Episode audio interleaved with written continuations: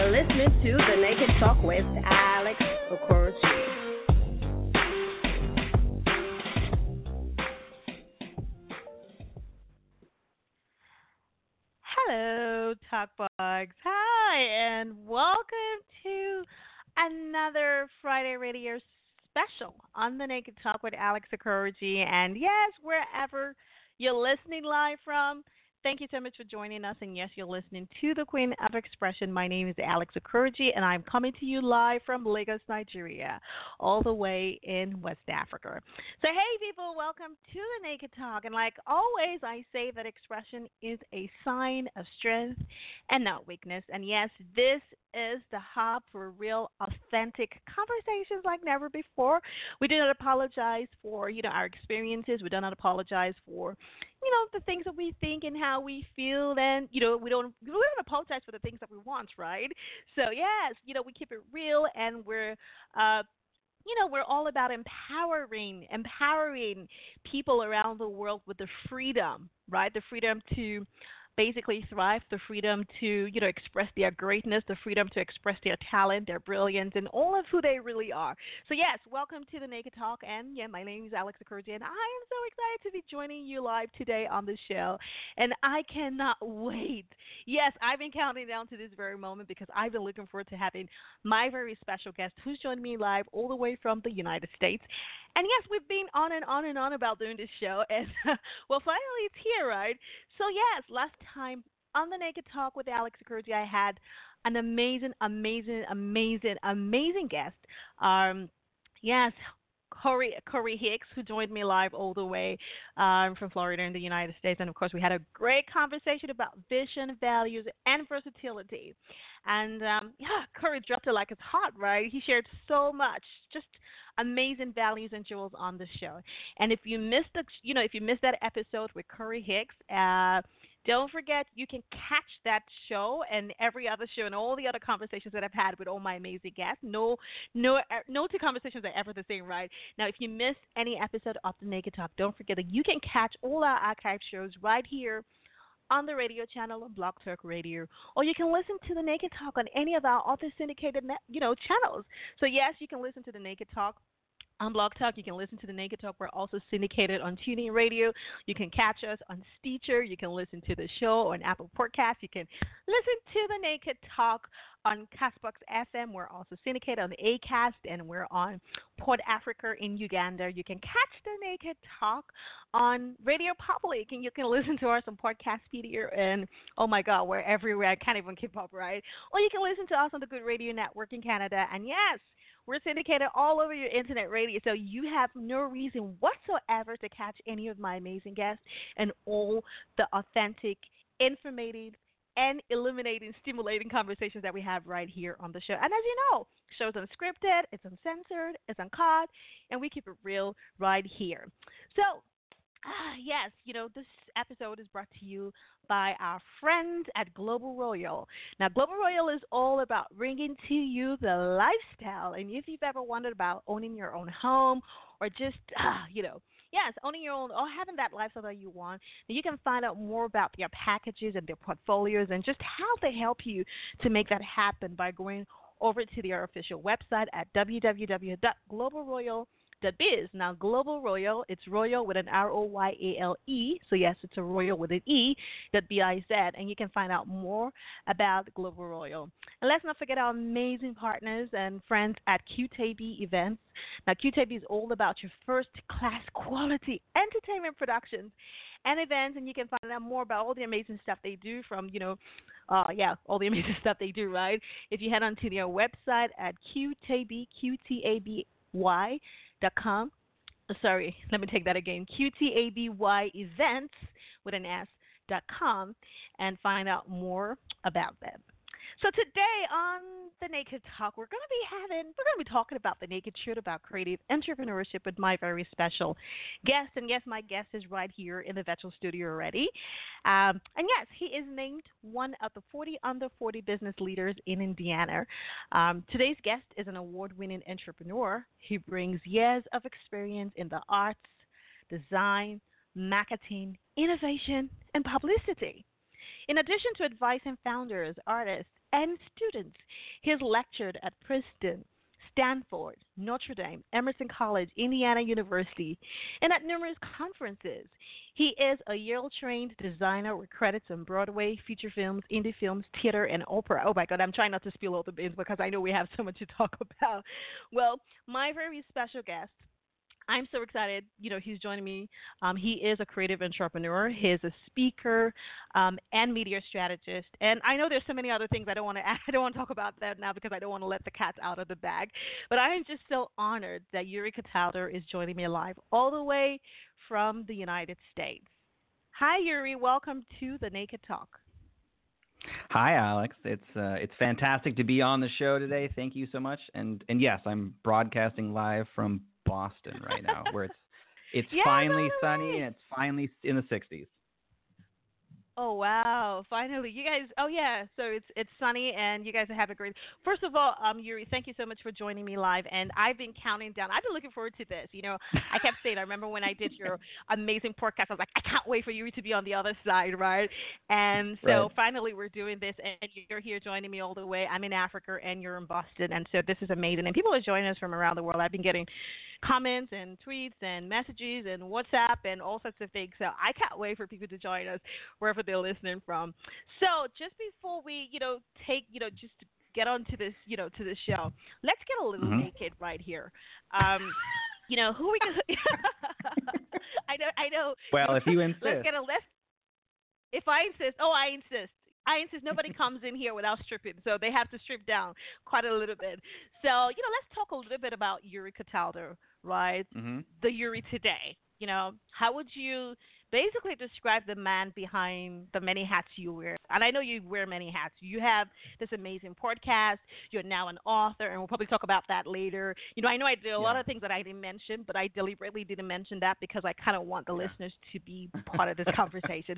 So, I've uh, who would we say? I mean, who is Yuri Cataldo today? I mean, how would you describe yourself? How would you describe the man behind all these different creative hats that you wear? Wow, you're uh, you're starting this off like really intense. Like this is like ten years of therapy type of question. Uh, how do I really describe myself behind everything else that I that I wear? You know, so who am I really? I'm I could honestly, I consider myself to be a a laid back, creative, midwestern uh, mm-hmm. person, basically. Like, I mean, in a nutshell. But you know, it's it, well. So what's interesting is is you know every few years I kind of reinvent myself and and what I'm focused on. So part of what's happening now with like me currently in 2018 is kind of this um, is a reflection back off of of the years of of like the, the highs and lows I've had and how that shaped me as a person. And for for like one of the first times in a long time, I, I feel very you know proud to be from the middle of nowhere in Indiana and also have a really cool diverse ethnic background of like my you know I I've got half of my family came from from Russia and Ukraine, and they came over to the United States during World War II, and you know they were stuck in concentration camps and survived that and have amazing and and frightening stories of that.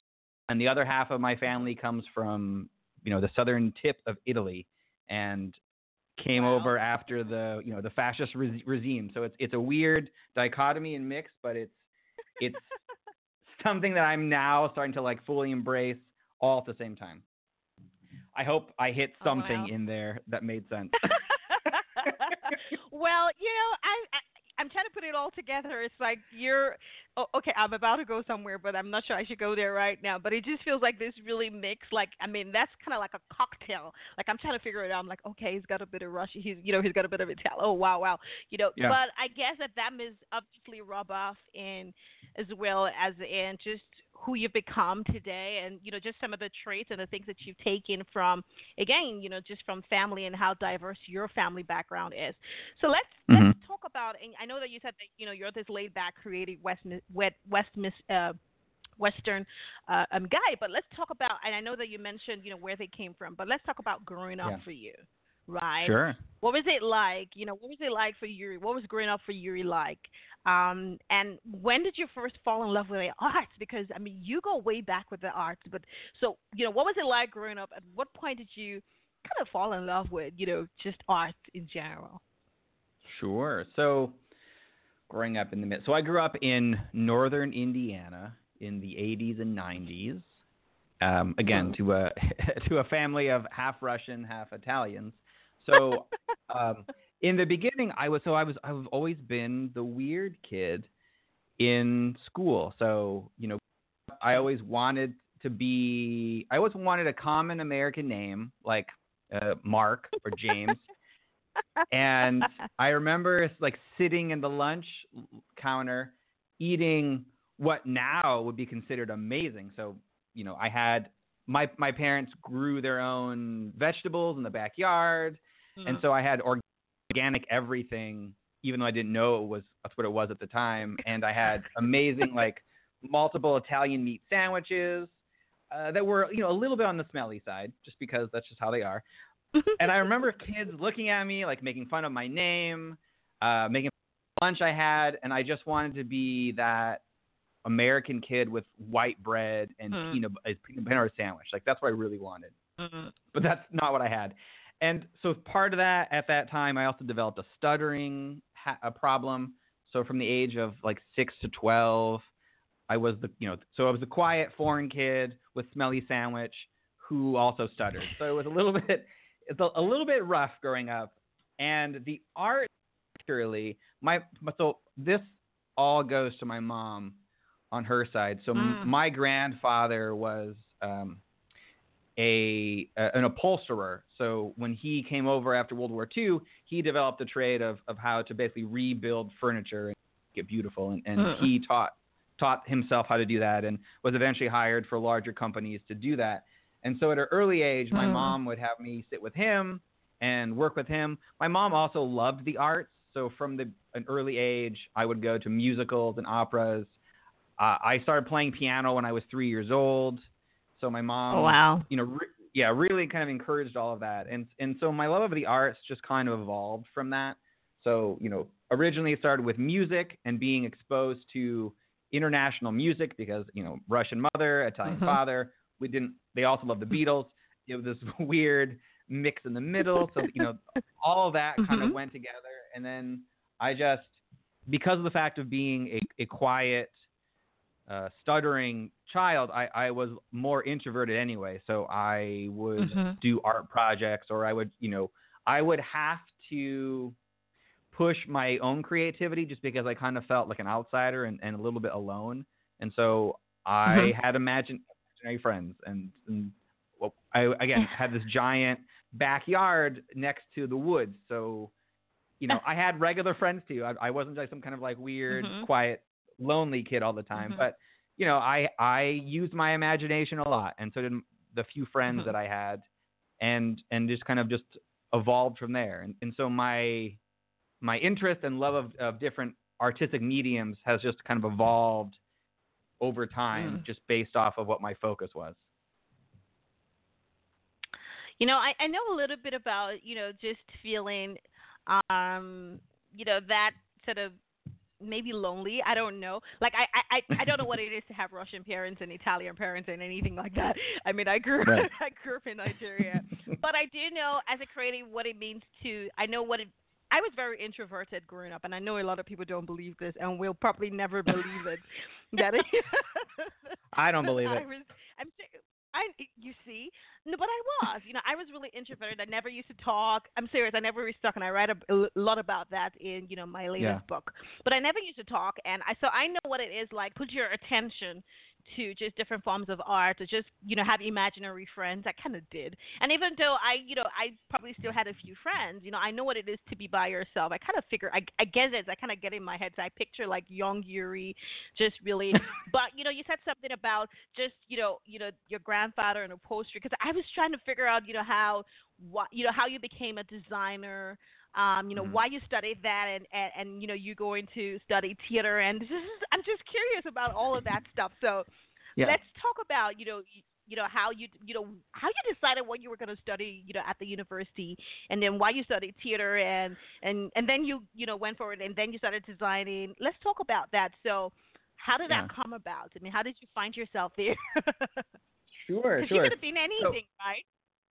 Yeah, I still believe that I can. I it and, I honestly mm-hmm. that is for you know for one thing or another. Like growing up in the United States, despite our current administration, mm-hmm. there is a there is still this this entrepreneurial like yes go and be whatever you want kind of mm-hmm. feeling, and I still which I love now because I work with a lot of tech companies, and it's still no matter how old I get, I still have that like it doesn't matter how old I am, I could reinvent myself tomorrow and switch careers and do something else. So that's uh, it is both inspiring and amazing, and a little bit frightening because you're like want to do so many cool things. I know. But uh, yeah, but okay, but so how did I get into theater? It um, I went so I went to public high school in northern Indiana, and my my father wanted to become a engineer, and growing Hmm. up, he had a large wood shop. Like it's basically that's what he wanted to be. He wanted to be an engineer and didn't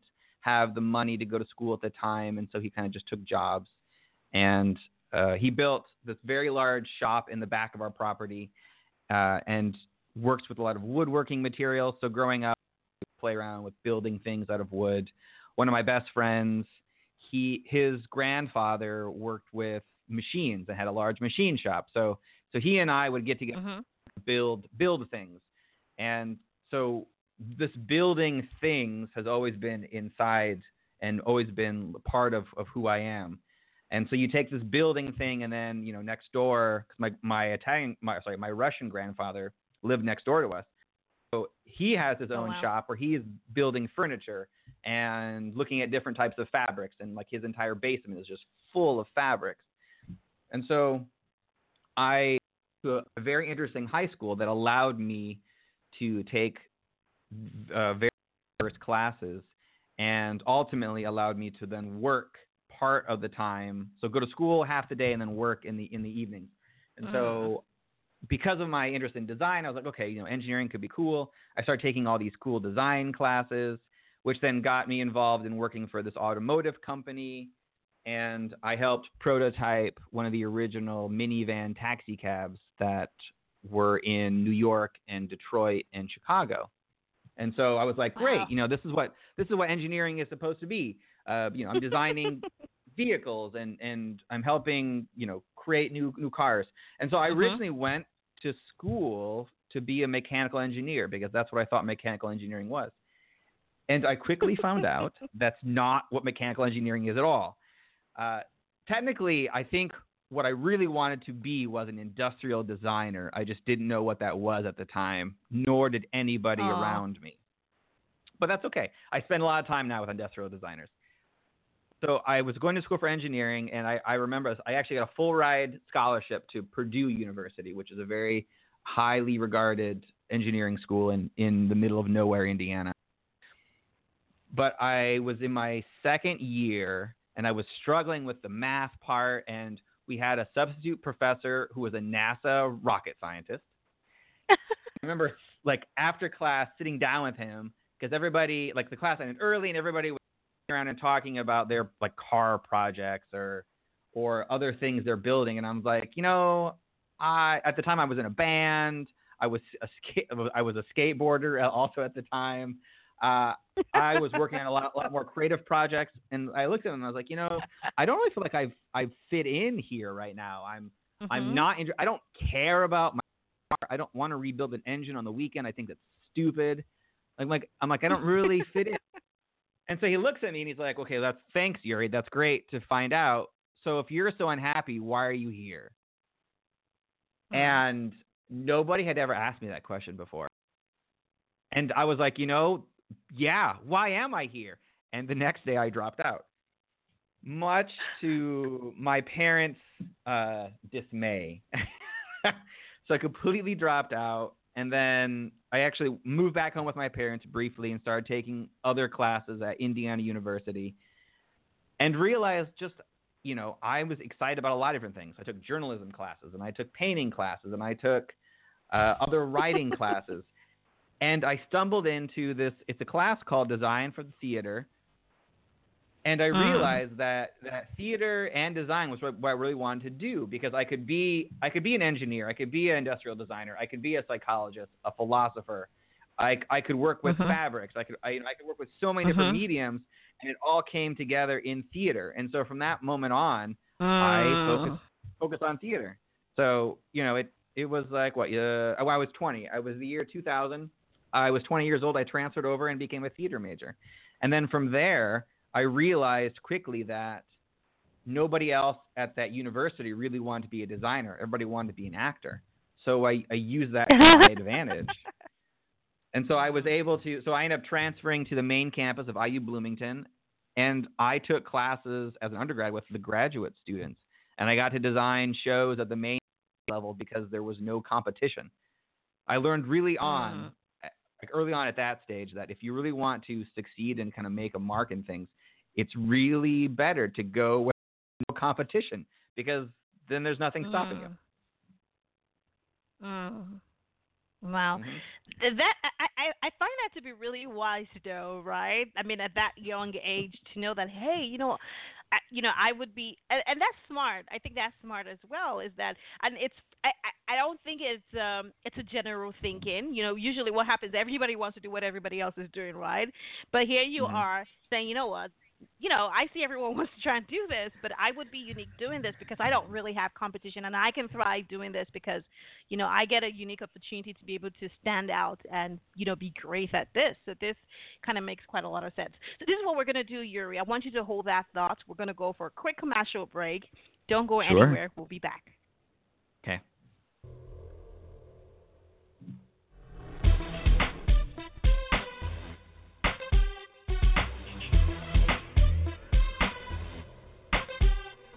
You're listening to the Naked Talk with Alex Okoroji. You're listening to the Naked Talk. It's so uncensored. She keeps it real. She keeps it straight. She tells it like it is, no matter who's afraid to bear.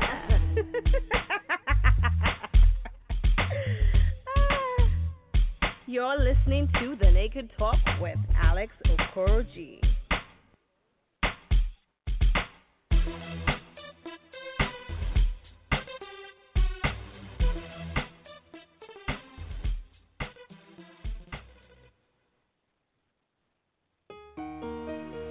QTAB Events, your one-stop shop for A-class events and entertainment, international artist management and promotion, logistics management, project management, and brand enhancement, with affiliates across South Africa, UK, Benin Republic, Togo, Ghana, Ivory Coast, Burkina Faso, and Cameroon. Won't you rather let our dynamic team treats you like the respectable clients that you are, taking away the stress from your business? Taking away the stress from your business.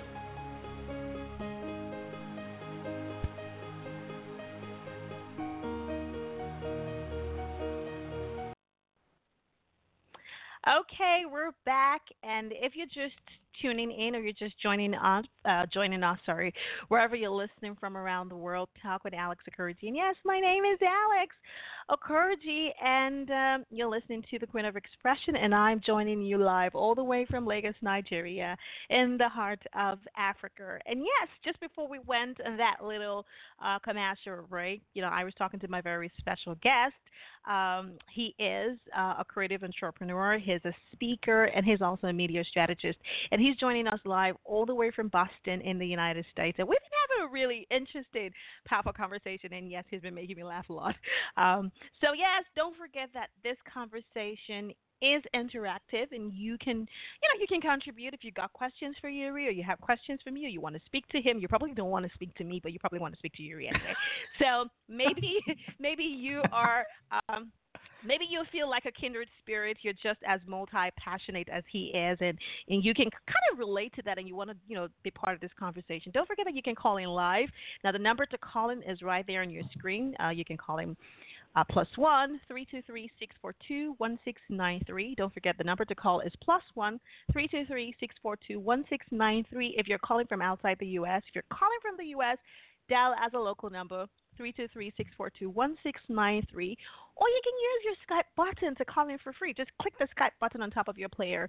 And yes, you can call into the show for free or you can tweet using hashtag the naked talk and of course your conversations will be read on the show. Or send us a WhatsApp message, right? You can send your questions on WhatsApp or what else? Let's see. There's so many ways you can contact us, right?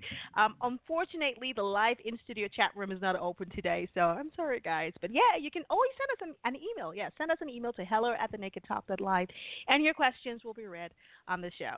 Welcome back, Yuri. Welcome. Thank you so Hi. much. I'm I I was just paying attention to all the different ways I could potentially call in and talk to myself. So this is uh this is good. well, yeah, well, yeah, that would be that would be amazing. I mean, because you're the, you know, you have all these many skills and you're multi, you know, multi talented and all of that. So that would be really interesting to to figure. Like Yuri talking to Yuri, that's Yuri wants to speak with Yuri. Um, anyway, Yuri. So you know, just before we went in that, you know, quick uh, commercial break. You know, you Yeah. said quite a number of things, and again, things that I can relate to as a creative. I know quite a bit about reinvention and reinventing myself. And I think that's what that I think that's the beauty, right, of being a creative is that you feel like you're illimitable, right? You're all like there's nothing stopping you. You can be anything and everything you want to be at any time that you decide that you want to be, right? And hmm I guess that's what some other folks don't really get. Like, how can you just go and say, you know, I want to try this out, or I want to do this, or now, you know, you've changed direction. To them, it's change, but for us, it's like expansion, right? It's like you just, you know, you're reinventing yourself and you're stepping into a new level of you. So I kind of understand that. But you know, talking about just how you're able to you know wear all these many hats right leaving school Mhm. starting you know design and all of that which one would you say what would you say is your superpower like if we were to ask like Yuri what's your superpower what would you say is your superpower Hmm. So my superpower is that I'm comfortable. This is gonna sound weird. I'm comfortable being the dumbest person in the room, and and I say by dumbest in that like right Mhm. now I spend a lot of time at like MIT and um, Harvard and a bunch of other like high. I spend I spend time in rooms with people who are incredibly intelligent, and I'm able to hang out in rooms with people and subjects that I am not 100% knowledgeable about and still contribute to the conversation in a meaningful way and am able to translate it in language.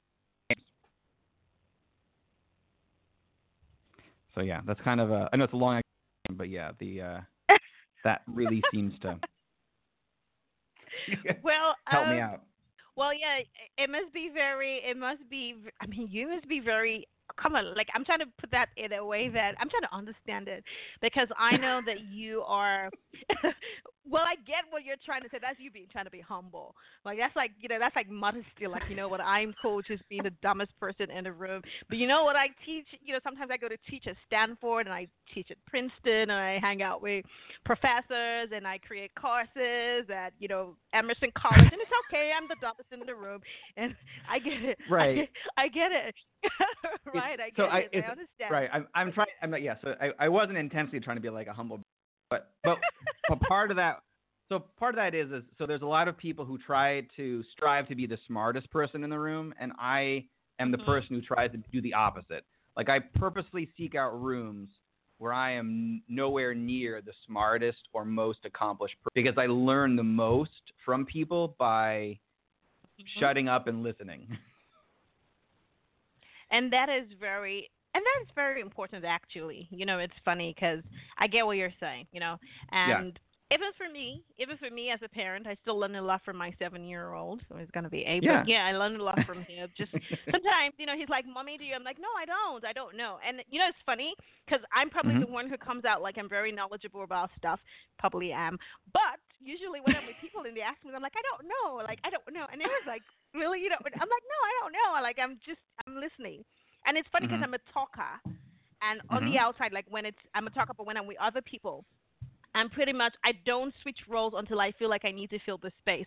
So it's very I'm the ambivert, and it's it's weird for cul- Hmm. a lot of people because they're trying to figure out like it's like okay, what is this? Like I'm the ambivert, and when I'm quiet, people think like there's something wrong because they think they know the extrovert.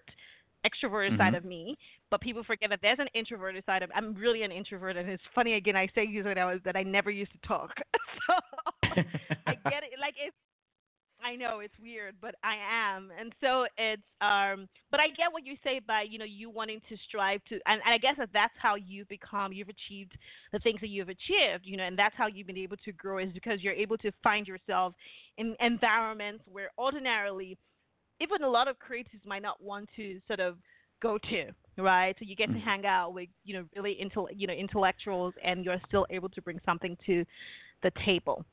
So i think Mhm. that is amazing. So let's talk about you know influences. You know i'm always curious to know um did you you know like what influences a person or who influences a person? So yuri who would you know speaking of the guy who's always you know wanting to learn from others um what would you say or who would you say are some of your greatest influences my greatest influences. Uh, you know, so it's weird being on the other side of this because I'm I'm usually the one asking questions like this, and I get to listen to people squirm a little bit because I purposely don't tell them the questions ahead of time, and here I am Mhm. squirming. So influences. So that my influences have kind of changed throughout the year. Um, I mean, so my my grandfather, I would say, has been probably one of the biggest influences in my life, especially just from an early age. uh, Mostly just because of his lifestyle, and then of course, you know, proximity. Uh, uh, he was right next door. My parents worked a lot growing up, so I would spend a lot of time with my my Russian grandmother and grandfather and learn from them and, and kind of their work ethic. So I get a lot of, you know, for better or for worse, that the immigrant work mentality has been kind of ingrained in me Mhm. from a, a young child. And sometimes you Mhm. work yourself to death, but, um, you Mhm. know, either way, you, you try to get things done. So, like, work wise, you know, him as well as aesthetic. Um, my grandfather would have this, would do this, this design thing where he would spend hours and weeks on a project ultimately then building this, you know, like a piece of furniture. And if it wasn't right, he would tear it apart and start over, even if it was Mm. minutes from being finished. So this Mm. the strive for perfectionism is also something that I've kind of picked up from from him in that sense in, a- in a design aesthetic. But but beyond that, you know, growing up, I became obsessed with uh, the Renaissance designers. So um, you know, Mm. Michelangelo, especially Leonardo da Vinci, da Vinci especially just because of his ability to weave the scientific model with arts and, and kind of go back and forth um, and work from there. So there was I had a lot of artistic influences. Them, and then in my 20s, when I really wanted to be a designer, uh, one of the big influ- influences was this. He's a, a British designer. Actually, he's Welsh. He recently passed away. His name is Paul Brown. But I, I had the uh, privilege to work as his assistant for a couple of years at the Santa Fe Opera, and his his ability to create visually exciting worlds around an opera piece was like hands down the best I've ever seen, and I don't know that there's anyone else who really can like hold the candle to his his genius, um, because his his designs were beautiful. They were also visually interesting, and they made you think differently mm-hmm. about the piece itself, and just the kind of the way he approached things. And, and he also made opera approachable for the audience. So the a mm. problem a lot of opera has now is you know like a younger generation thinks is boring and to a certain extent, it mm. kind of is. Like if, if you do opera the same way it's been done for 200 years, it gets old. Mm. So he and his collaborators would find new ways to rethink about some of these classics and bring them into a modern era. Mm-hmm. And it mm-hmm. was just like amazing. So then there's that. And then I move into like my, so again, this is, you can kinda see how my, my brain works and how the, my career has developed. And then so I get into like the business world uh, for better or for worse, one of my early business kind of um, you know influences was Tim Ferriss, and uh, I know he's mm-hmm. got kind of a, a love hate relationship with followers, but because of his book, The Four Hour Work Week, that's when I was able to find a blueprint to help me take an idea and turn it into a fully functioning, profitable, award-winning bottled water company. Mm-hmm. And then, you know, from that it was the you know the marketers Joe Polish and Seth Godin, and you know nowadays that has evolved into like Peter Diamandis and, and Ray Kurzweil, who are these brilliant futurists who are looking at the world, seeing how technology is making the world better. So, um, yeah. so it's again, there's and and I'm sure in a couple of years it'll be some some other people based off of the books I'm reading. Um, that's kind of just how my mind works. It's just like you know what's what's in front of me and what am I reading. But those those like few people throughout my life is like really.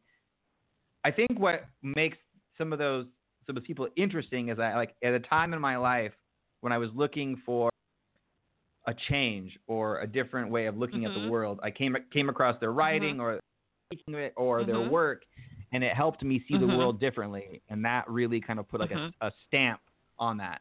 So yeah. You know, I totally, you know, as a kindred spirit, I totally get you.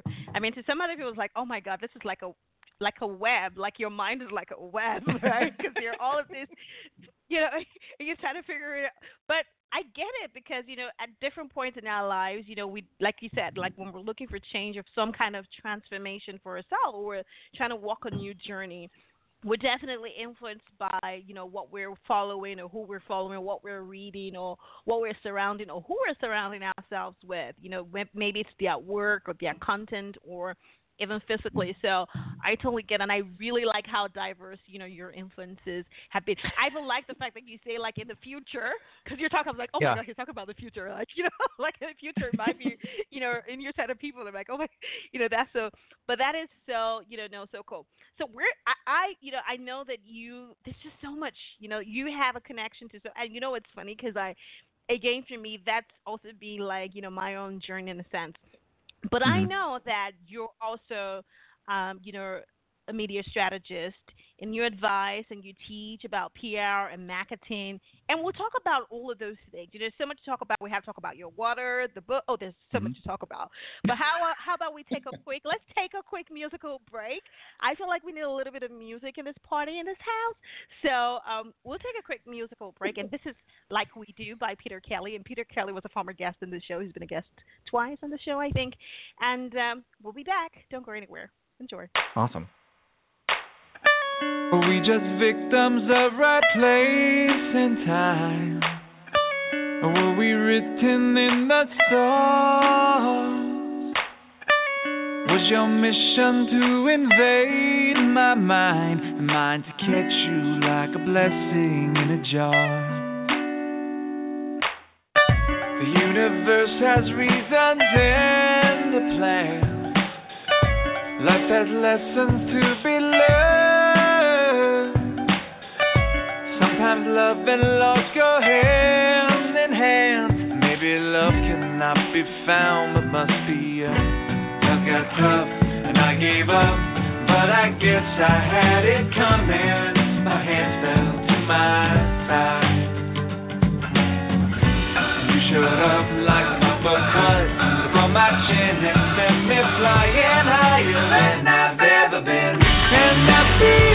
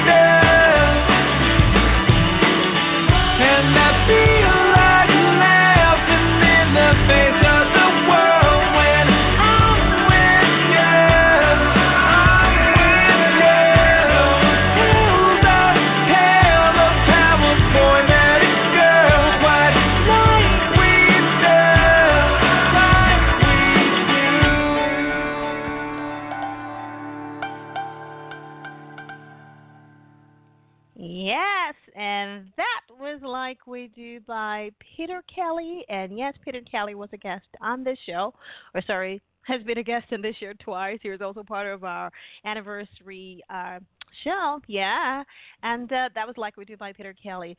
Now, hey guys, you're still listening to The Naked Talk with Alex Okoroji. And yes, we're coming to you live all the way from Lagos, Nigeria, or I'm coming to you live all the way from Lagos, Nigeria. and yes, um, you know, we're coming to you, right? So wherever you're listening from around the world, my very special guest who's joining me live all the way from Boston in the U.S. Now, he is a creative entrepreneur. He's also um, a speaker, powerful speaker, and he is uh, a media strategist. He's an author. He's a, he's everything. You know, I don't want to let it out of the bag, but you know, he is all of these amazing things and amazing. And if you've been following the conversation, then you can tell that he wears many hats. Um, hi, Yuri. Welcome back. Welcome back to the show. Hi, Alex. Hi, Alex. Hi. I, I think I need to hang out with you more often because uh, I'm not usually told how awesome I am on a daily basis, but uh, uh, I just feel Yeah, better about myself coming on this show. Let me just say that. right. You know, but I was thinking about something. You know, like I remember, you know, when you talked about your, um, you talked about your. Your Russian, you know, your Russian grandfather, your Russian. I'm like, wait, hang on a second. How do you feel when you hear about? And I know this is totally out of, you know, this is totally off, you know, off the curve and off conversation. But you know, how Mhm. do you feel about the whole entire Russia playing a role in the U.S. election? And does that make you feel any any type of way? uh, disgusted. I mean, I so it's so it's it's interesting. I growing up, I have I have felt more of a kinship to my Italian side than my Russian side, and it's it's probably for a couple of different reasons. Um, you know, I more of my Italian family is over in the United States. My grandmother, who came over during the war, refused to speak Russian, refused to speak about Russia, and she f- learned English very quickly. And if you asked her where she was from, or where was from, she would say, "Oh, I'm I'm, I'm American. Uh, I don't have an accent. I'm American." So it's you know like so so growing up I've I've never really been told to like love Mother Mhm. Russia. So so yeah, in Yeah. this instance, like I mean, my God, Putin is is shady as shit, and that whole instance uh, is like it's it's it's it's sad and it's terrible that that you know I mean it's it's not anything new. They Mhm. you know the U.S. also does similar shady shit too across the world, but it's it's I it's think sad you that know this kind all of countries happened. it happens in my- you know even in my country. So hey, you know there's Yeah. a lot of shit going on here. So, Yeah, exactly. Weird. it's- I you know I was just curious, but you know I, sure. I I you know I said something right before we went to the musical break, and we talked about you. I mean, you're a media strategist. You advise and you teach your clients and P, you know about PR and marketing. So I need to Uh-huh. ask you this though, and this is a I think that this is an important question. How important is media strategy? For a creative business, you know, as an entrepreneur, how is how important is having a media strategy or having a media strategist? Well, as a someone who also works as a strategist, it's clearly very important to hire me to do everything for you. Um, but, but but beyond that, so it's you know apart from having an amazing kick-ass product, the next best Mhm. thing to that is learning how to tell people about it. Because if Mm. you don't tell people about it, no one's going to give a shit. So so Mhm. I would, you know, again, you have to have a fantastic product. Actually, even then, like fantastic marketing trumps bad products all the time because there's tons of products Yeah. that get pushed around. So I would mean, so like purposely, I would say it's like number two. Number one, awesome product. Number two is having a strategy, having a good marketing and PR presence. Because if you don't tell Mhm. anybody about what you're doing, no one's going to care. Yeah.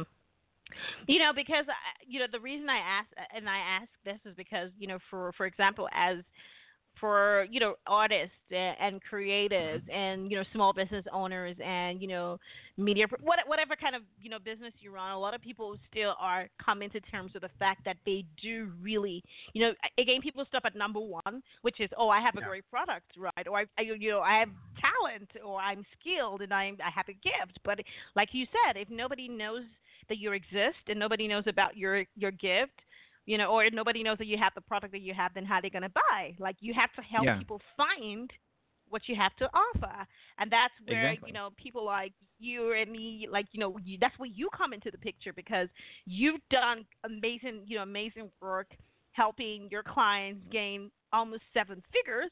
Right in free press. How did you do that?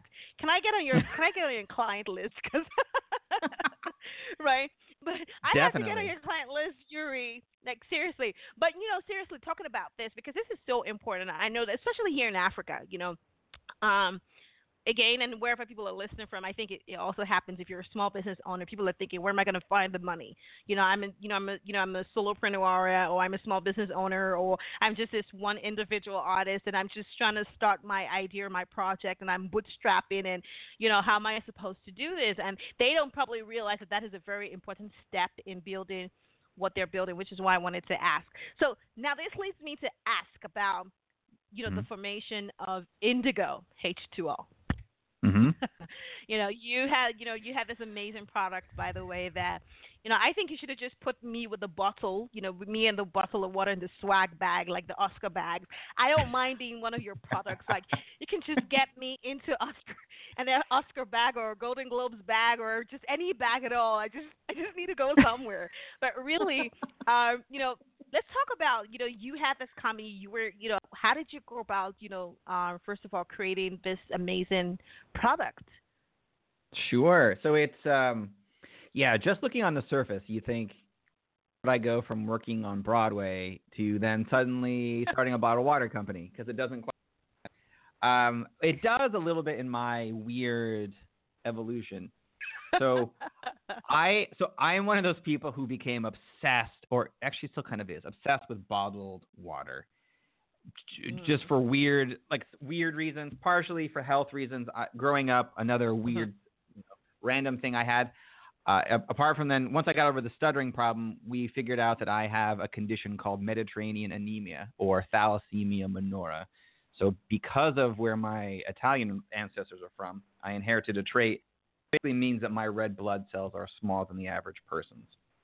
So, I became exhausted when I turned 16 and 17 around there. And when there's and part of what I figured out after going to Wow. uh, the medical medical community and then the natural path community was that I needed to Mhm. address the problem through better like nutrition. And with that Mhm. was the quality and quantity of water I was drinking. Like I just I was drinking a lot of Mhm. soda and not enough water and my body was Mm. paying the price. Mhm. So, you know, at 17, I became suddenly obsessed with bottled water. And so here's another thing about me I go from like zero to 100 and crazy percent of interest. So I, I like, I suddenly like, I won't care about something and then I'll be like, oh yeah, I read this sto- study about it. And now let me go do this to a maybe a little bit of extreme version of it. So I became obsessed with bottled water and was started like testing the groundwater at my parents' house and other bottles of water and and so uh, I was just trying to drink the water with the most mineral content, you know, as like as a 16 and 17 year old. So fast forward then 10 years later, I had just gone through a divorce. My career on Broadway and in design basically collapsed because the U.S. economy collapsed. So I couldn't do that anymore. And on the way back from like my parents, they were great. My parents were wonderful. They they drove out to New Jersey and helped me pack up my stuff. And they, because of my own personal health issues, became natural doctors, and now they have this this huge practice, uh, and they especially focus on you know different ail- ailments, uh, especially Lyme disease. But I had a conversation with them about kind of like what am I gonna do with my life now? Like everything I wanted to do and focus on up until this moment is no longer available. And so, you know, Hmm. they're very optimistic and they're giving me some ideas. And they talked about this conference they had come from and they had tried this new thing called alkaline water and it was supposed to be better for you. And so they gave me a CD to listen to on the car ride back. And so on the way back, I was listening to like this health studies and what that potentially could be. And I was like, okay, I like bottled water already. I'm kind of like, I already know a little bit about the industry. This alkaline Mhm. water thing could be, could be interesting and it's still new. What if I started a company that did that? So like right off the preliminary, like in 20, 2009, I had this idea for a bottled water company. Fast forward then to 2011, when I finally finished doing a bunch of research and figuring out what to do, and realizing that I actually I could start a company. I didn't need permission to start a bottled water company. Mm. I, I just happened to meet some people who were very adept in um, in what's happening in like the online space, and I gave them a pitch, and they're like, "This sounds awesome." So I technically launched this company in January of 2011 with zero products. So before Indiegogo and Kickstarter existed, I actually kickstarted this bottled water company by Oh, wow. photoshopping a bottle of water and putting it on a website and then just making up a price and putting some research up. Like this, I don't have the website anymore, but it, it was bad and and slapdash, like at best. And so it was like it's from that it was it was a trial and error and and fortunately for me, I'm not afraid to ask people questions that maybe come across as dumb. Mhm. And so I just was I would I would reach out to anybody I could and ask them questions about marketing and sales and what's going on with this and I would read um, information and you know Indiana at that time they may still do has a lot of small business resources and Mhm. what I had was more time than money. So I was broke. I think I had like 300 Mm. bucks bank account. Living with my parents, working a bunch of terrible, terrible jobs to try to pay my bills and my student loans. And so because I had more time than money, I was like, well, I can go and I can go to go to events and ask people and I can go ask for help. Mhm. the water originally was called simple water because I thought, well, Mhm. you know, this is like the simple version of water. It's it's supposed to be water. That's good for you. Mm. And uh, I found out quickly after doing some Googling that there is a company in Canada called Simple Water who is uh, a scam. And so they're apparently they're they're a Hmm. filt- filtr- filtration company. And when you Google Simple Water, the first thing that comes up is Simple Water scam. That- I'm like, that's not a good. That's not good. That's And- not good for you. Yeah. No, definitely not. So Indigo H2O just came from a random conversation I had with a friend of mine, and I was like, "Listen, I need to come up with a new name." Uh, and we started like spitballing names back and forth, and and this name stuck. And the moment I switched it to Indigo H2O, suddenly everything kind of clicked. Like I I got invited to be in the gift bags at the MTV Video Music Awards and then that then led into the Golden Globes, and that led into the Emmys, then the Oscars, and uh, you know, on top of that, I got a lot of other press and and things from that. But Mhm. this in, entire process has just been, it's been trial and error, and it's it's my Mhm. personal MBA is the best way to describe it because I made so many mistakes in the beginning Mhm. and I just cataloged my mistakes and I learned from what I was doing wrong and got better. And every year the company got better and better, and I got better and better at at marketing and press. Uh, a little too good actually by the end. Yeah. You know, but I like that you say that. You know, a lot of a lot of the things that you know, you it was trial and error, and I think it is for a lot of business owners, and I think for really anybody, really like there's no real, there's no template. Like you know, you really like everything is so different, and so you really just have to you know go out there and try, and then you're gonna make mm-hmm. mistakes and you're gonna learn from them, and like you said, you had to catalog that and see what you were doing wrong and what you were doing right, and that kind of you know i'm really really i i was totally intrigued with the you know and i you know i didn't really know much about what you know um but just seeing how you build that business and how that came from you having to go through a trying time right or a challenge you know in your life and then saying hey you know what do i do after this? I really need to do something? And, and this came about. So let's talk about um, you know, I know that you know part of that is you know part of the highs and part of that is a part of the lows. And you said something, you know, because I, I think for a business owner or as creative entrepreneurs, we, you know, even when people see what they think is success or what looks like success and what is part of success, I, I don't feel like there's failure. I think a failure is a part of success, right? But when people see that, they don't realize that there's a lot of hard work and there's a lot of highs and a lot of lows, right? And Mhm. so it now you've had like a really really diverse god stint you know in the creative you know just trying different things and, and reinventing yourself what would you say has been the highest moment in your career what would you say is one of the what you would consider to be a high moment you- or the highest moment in your career and what do you consider to be a low moment you know, so it's it's funny. Like everybody else, I probably I can like my mind can go to the lows like that. Like I can jump from low point to low point to low point to low point. It's actually the high points that I have to struggle more to think about. Uh, so, like high point in my career. So design wise, the high point of my design career was when I got, and actually, it's it's a very strong coincidence now. The movie's actually finally coming out. I believe it's in theaters right now. But while I was in grad school, it was my second year of grad school. I answered an ad on Craigslist that ended up putting me as the designer on an Al Pacino movie. It was designed, it was directed, produced, and starring Al Pacino. And I got it on Craigslist. wow And they were really Wow. sketchy and dodgy about who was the main person on it. Mhm. But ultimately, I, I got paid pretty well for what I was to hang out for a week at the Algonquin Hotel with Al in New York City and, and, and work through that process. And so that movie is called Wild Salome. It actually, I believe, is in theaters right now. Ah. It, it, it took him yeah it took him like 10, 10 years for this stupid. movie. So uh, so so go see that in theaters. I have no back end deals with that, so it doesn't help me any. But it was a it was an amazing experience, design wise with that.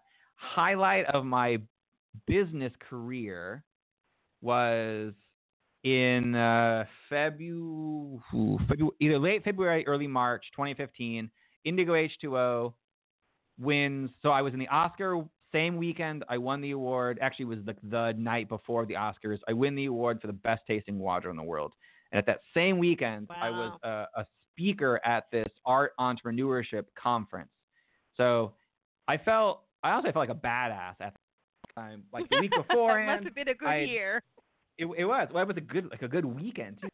I had like done a ton of press the week mm-hmm. beforehand and was like featured in dozens of scenes and like did live TV interviews. And then on that Saturday when I know this award show is, is happening, I skip the awards in uh, Berkeley Springs, West Virginia, and instead I'm paid to go to a, and speak at a conference that helps entrepreneurs and artists. And so I got to stay at the, you know, again, things that make me happy. I I had a really cool room at the Hilton, somewhere by the airport in Chicago. But it was still like it was a very new experience for me. It's I, I like to embrace the small things. Uh, so I was speaking at this event and I was telling you know the the students there and the other entrepreneurs and, and creatives like, hey, I actually designed this like this bottled water right now is in the Oscars tomorrow, and this is how I did that. And right now I'm up for an award. I drove so I, I drove Mhm. back that night and I got a phone call from West Virginia and like the people there, I think they but they were really excited because they're like, just to give you a heads up, your your bottled water is winning this award and we're gonna announce it right now. And I'm like, that's amazing. Holy shit. And it's like a Wow. snowstorm. and then the next day is the Oscars, and I got interviewed more on TV. So that was like absolutely an amazing Mm. weekend. And the next day, like that Monday, I got uh, you know more offers for interviews. I had distribution deals coming in from around the world. Was it was the high time of my business career.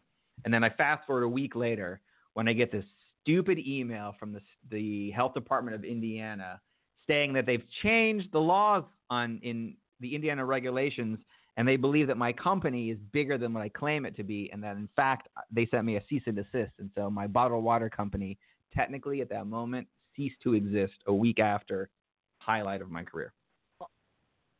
No way. Yeah. Oh yeah. Wow.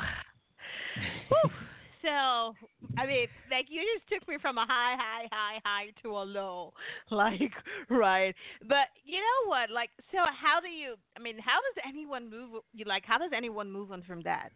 Like, I mean, how did you move from that? Like, how did you? How were you able to deal with that? Because I'm right now. I'm. I know that this is this was a while back, but Yeah. well, a few years back.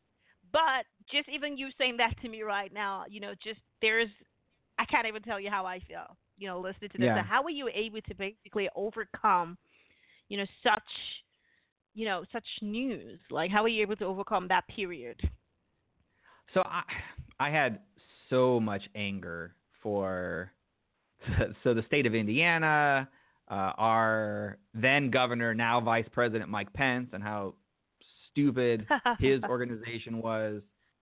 And so part of so part of what helped me move on past that, it took it did took me some time and you know and and Mm. I'm I'm technically over it now, but the Mhm. idea of starting another bottled water company because I get asked that every once in a while, like when I start up again? And and I Mhm. still even like to this day, the company hasn't existed since 2015. I still have people who want to buy water from me. That Mhm. so that like feeling that suddenly my company being ripped away from me still sticks with me, and it, it makes me not want to start Mhm. another bottled water company. Not other companies, but bottled Mm. water companies. But part of what has helped me move on past that was, you know, so first off, that wasn't the first time my life collapsed and things changed. Like in 2008, I went through a rough, on me, divorce. At the same time, the economy collapsed and I had to switch careers. And the same Mhm. time, like I, I went broke and bankrupt. Mhm. So there's like years of therapy and self development that Mhm. happened between 2008 and 2015. So Mm. so you know it's it's it's I can't really say like one thing helped me. It was years of Mhm. like working on myself, learning what I'm Mhm. good at, learning that I can trust in myself. So when when shit hits the Mm. fan, I can make decisions and move on past that. So partially what helped with that along the way while I was building this bottled water company, I also was a professor at Indiana University and I had started developing my my link between entrepreneurship and the arts and what helped me go from being a creative artist with only an MFA to them building this company. And that's where like that's where like the Princeton came from and and Stanford and Mhm, Notre Dame mhm. because as I was building this water water company, I was also talking about entrepreneurship and the arts and how the two combine. Mhm. And so what really helped during that moment was, you know, the spot my bottle of water is is collapsing. I'm cursing the state of Indiana. I'm, I had to hire a new beverage attorney to help me go through this, who Mhm. who told me that I'm not allowed to say mean things to the Mhm. develop, you know, to the people of Indiana anymore. And so I had to just let it go and just and because that's basically what it came Mhm. down to. Like the state of Indiana gave me ultimatum. They said either I can spend millions of dollars and build this brand new facility and then basically like you know bend to their will, or I could cl- or I could Mhm. close the company. Said fuck you, I'm closing the company. Like if you guys don't care Mhm. that I had created the best tasting water in the world and came from Indiana, then why should I be in Indiana? Like Indiana's not Yeah. known for a lot of the best of anything, especially not during the Mike Mhm. Pence administration. Um, Mhm. So also that argument not so good when you tell that to the regulators. um, uh, so I just I had to let it go, and the moment I decided to let it go, things got easier. And that Mm. around that same time is when I came across Emerson College and their need for somebody to build up a program for them called the Mhm. Business of Creative Enterprises, which combined arts and entrepreneurship. And so I made the leap in a very short time from being a small business owner running this amazing bottled water company to shutting it down and then moving to Boston and building up this entrepreneurship program for an arts college. Wow. You know, I'm so I'm so you know I and I like you said, you know, there's a lot of I think we all take it a day at a time, but I think that it's you know it's a lot of courage to be able to first of all pick yourself up, try to figure out like you said, you know, there's a lot of that's happened between the first period of just going through challenges and trying to find yourself back and then coming to that high point and that high moment and then losing something and still being able to pick yourself and just say, you know what, I'm just gonna keep going. So here's what we're gonna do. Um, you're going to take another musical break, one last musical break, um, Okay. and and we'll be back. And this is "A Bird Dime" by Danielle Taylor, and Danielle Taylor was a guest on the show um, last year, I think. Yes, she was a guest on the show last year, and we'll be back. Don't go anywhere. Enjoy.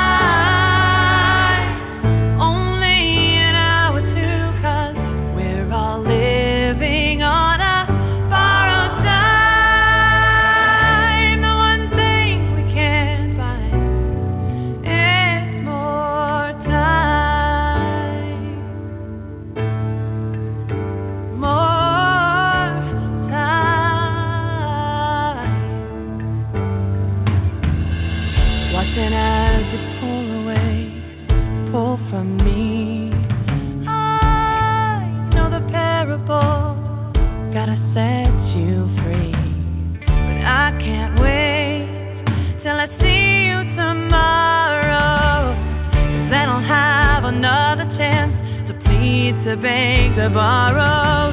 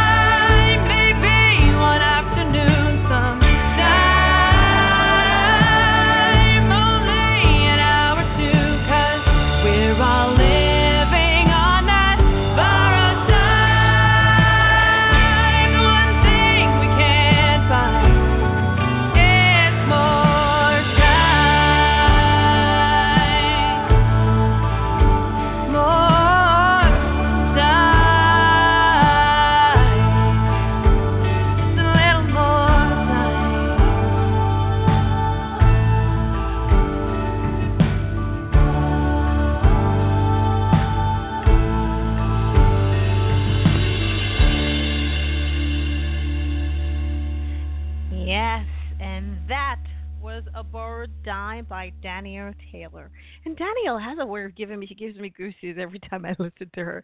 Now, Danielle Taylor was a guest on this show, and if you missed our conversation uh, sometime last year, don't forget you can go head on to official website, www.thenakedtalk.live, live, yes, because we're live. And of course, you can listen to my conversation with Danielle Taylor while she was here on the show. And uh, yeah, so we're, hey, Talkbox, welcome back. This is still the Naked Talk, and yes, I'm having an awesome. Good. I think we should do like two hours or three hours. Who knows? Oh God. But you know, I'm having a great conversation with my very special guest, Yuri Cataldo. He is a creative entrepreneur. He is uh, speaker and a media strategist, and he's just an awesome, really awesome person. And you know, I've been learning so much. He's been just sharing, and you know, Yuri, you know, Yuri, have a way. You have a way, like you know, we're having this conversation, and you kind of make it sound Mm-hmm. like, you know, you're not like one of those, um, you know, I'm going to make a speech like a really heavy speech right now, and I'm going to be, you know, dropping the jewels, but they are there, right? You know, and I really enjoy talking to you. It's funny because I remember when I did your podcast, um, Advance Your Art, and we kept on Mhm. going and going. I was like, oh my god, I'm having so much fun, and I'm still having so much fun, even you know, having you right here on the show. And you have a way of just sharing brilliance while pretending you're not sharing brilliance. Um, so, Thank you. So um, I'm bearing the lead. Is that what you're trying to tell me? I need to I need to like emphasize my brilliant parts better. no, I'm saying. No, I'm saying it's just a great strategy because I kind of still notice like it's just a unique strategy. Like you know, it's you know there are probably too many of us who are like you know, hey, you see me, but you have a very unique way of just sharing and just you know really just being really nice and sweet and humble about it. So um, Well, thank you.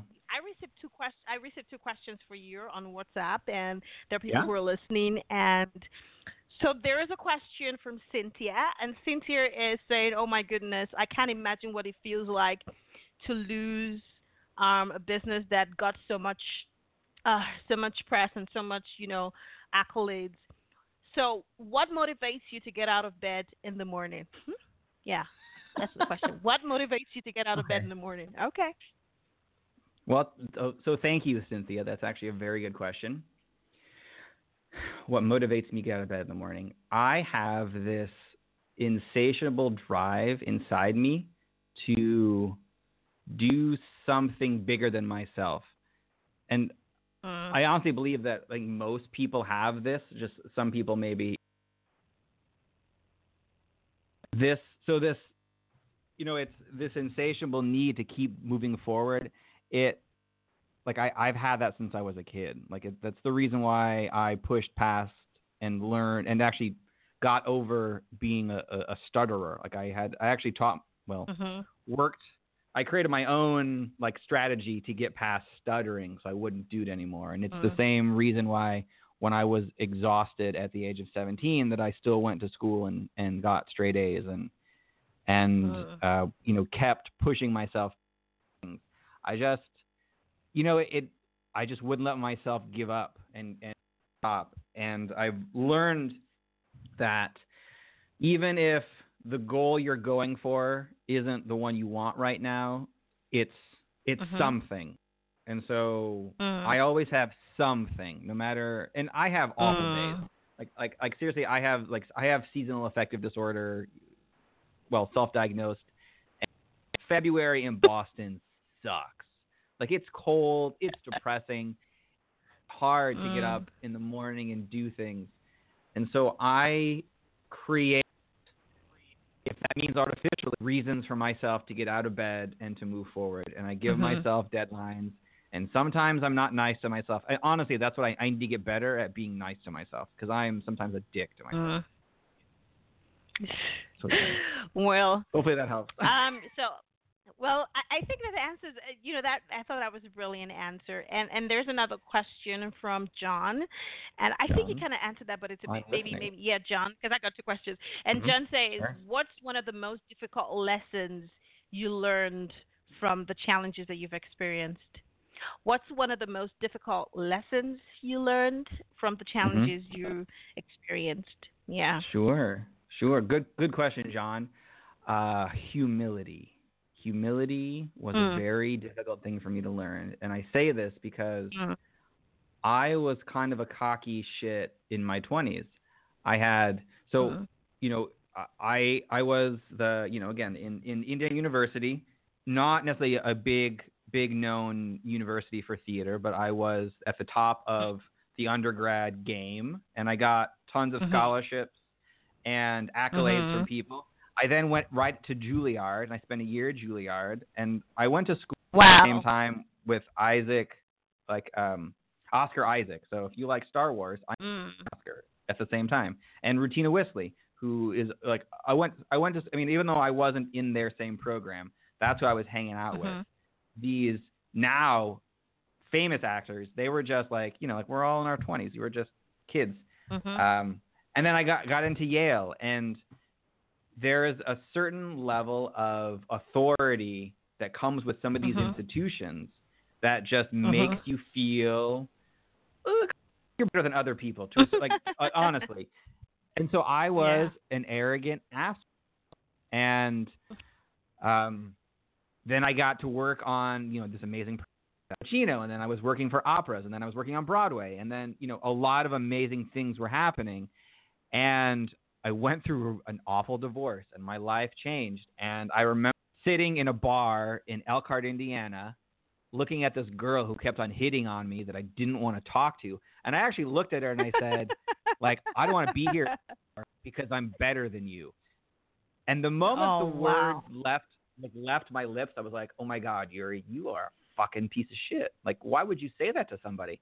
And like, I just like I watched her expression change from like smile to just horror, and Oh wow.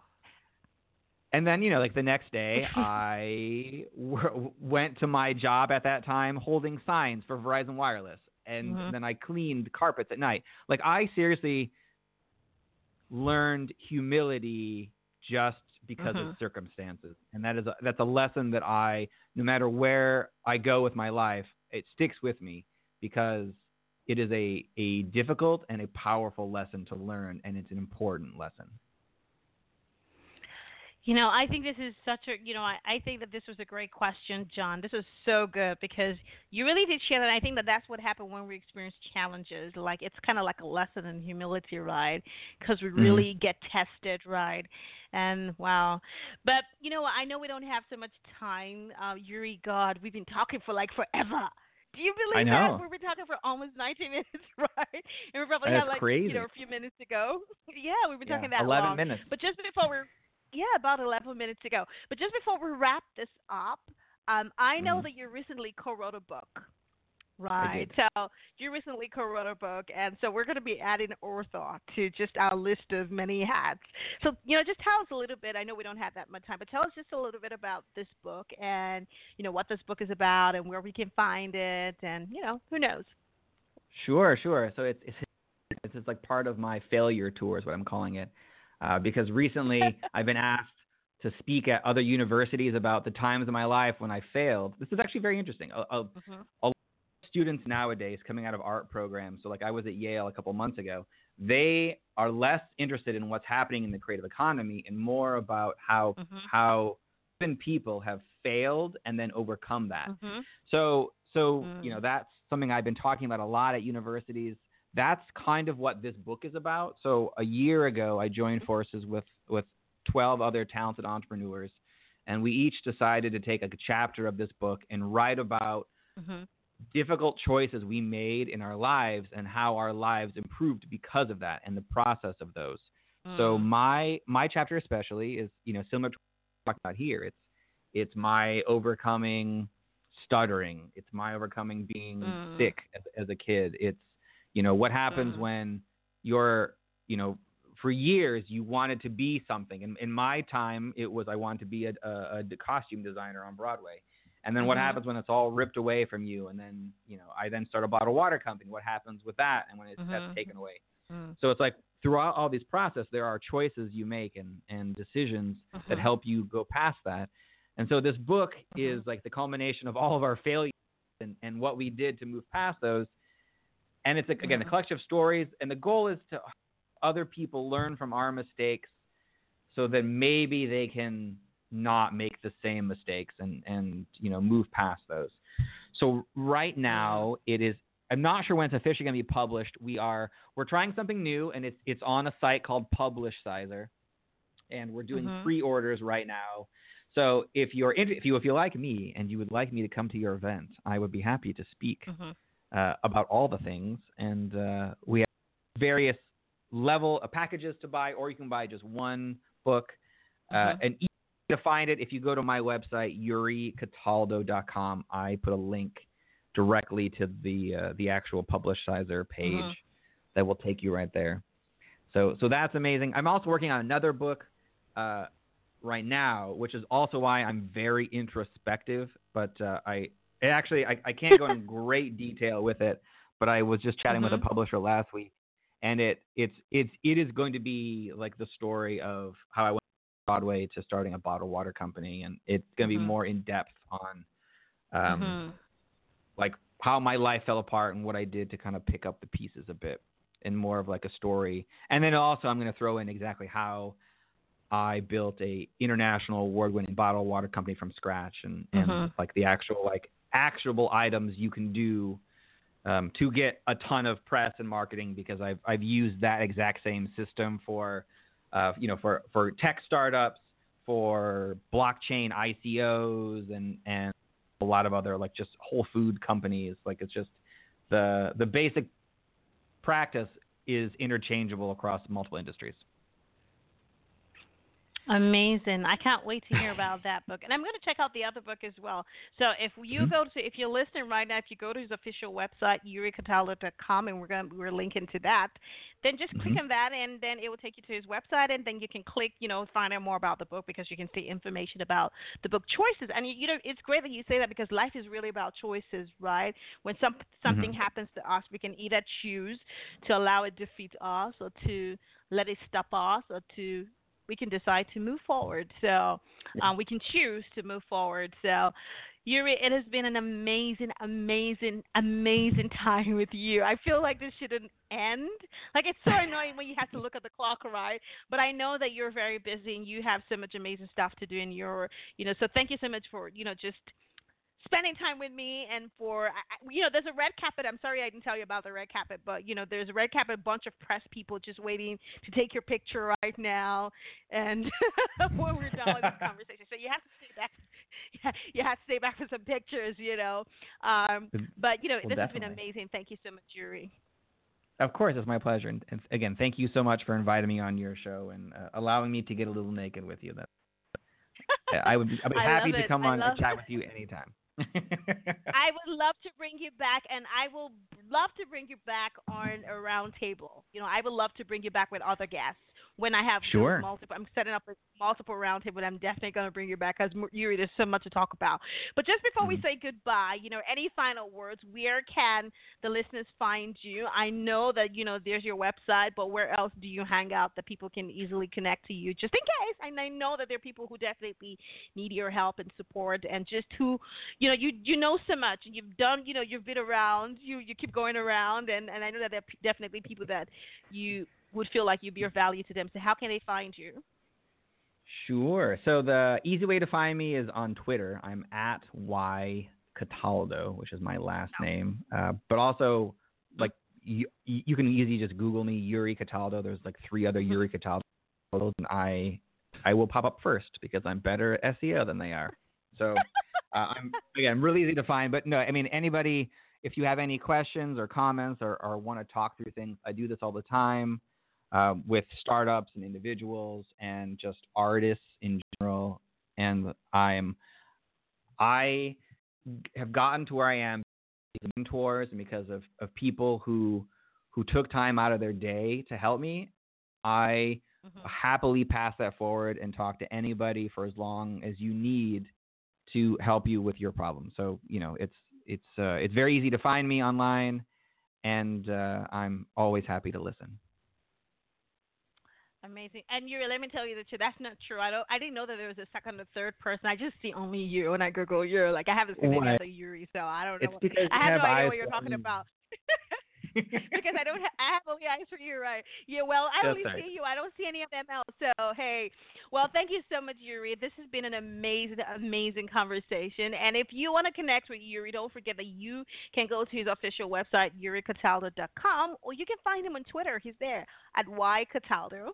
And yes, Mhm. make sure you connect with Yuri. Yuri's amazing, and he can help you just basically amplify, you know, what you're doing. And if you need help, talk to Yuri. Who better than somebody who knows, you know? And that's the truth. You know, you once you've been through, you've been able to manage so many things, and you've had the experience. You have the experience, and so.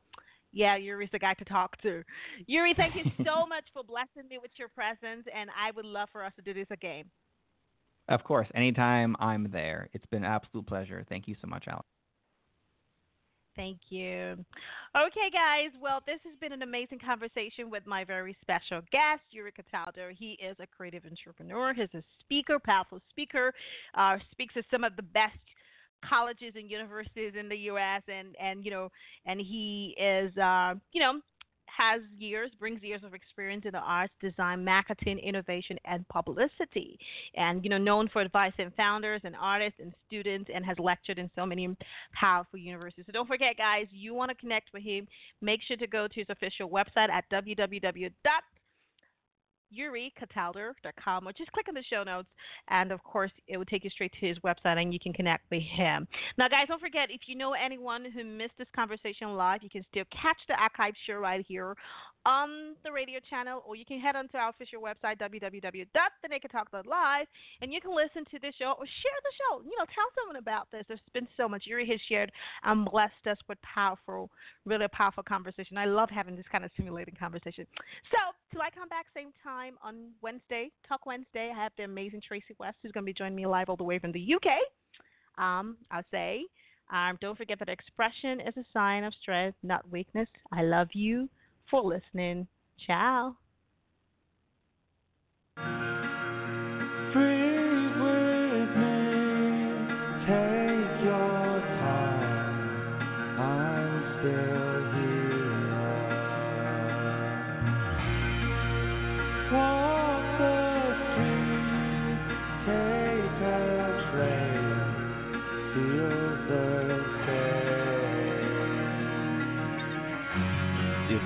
easy, then at the outside, instead of the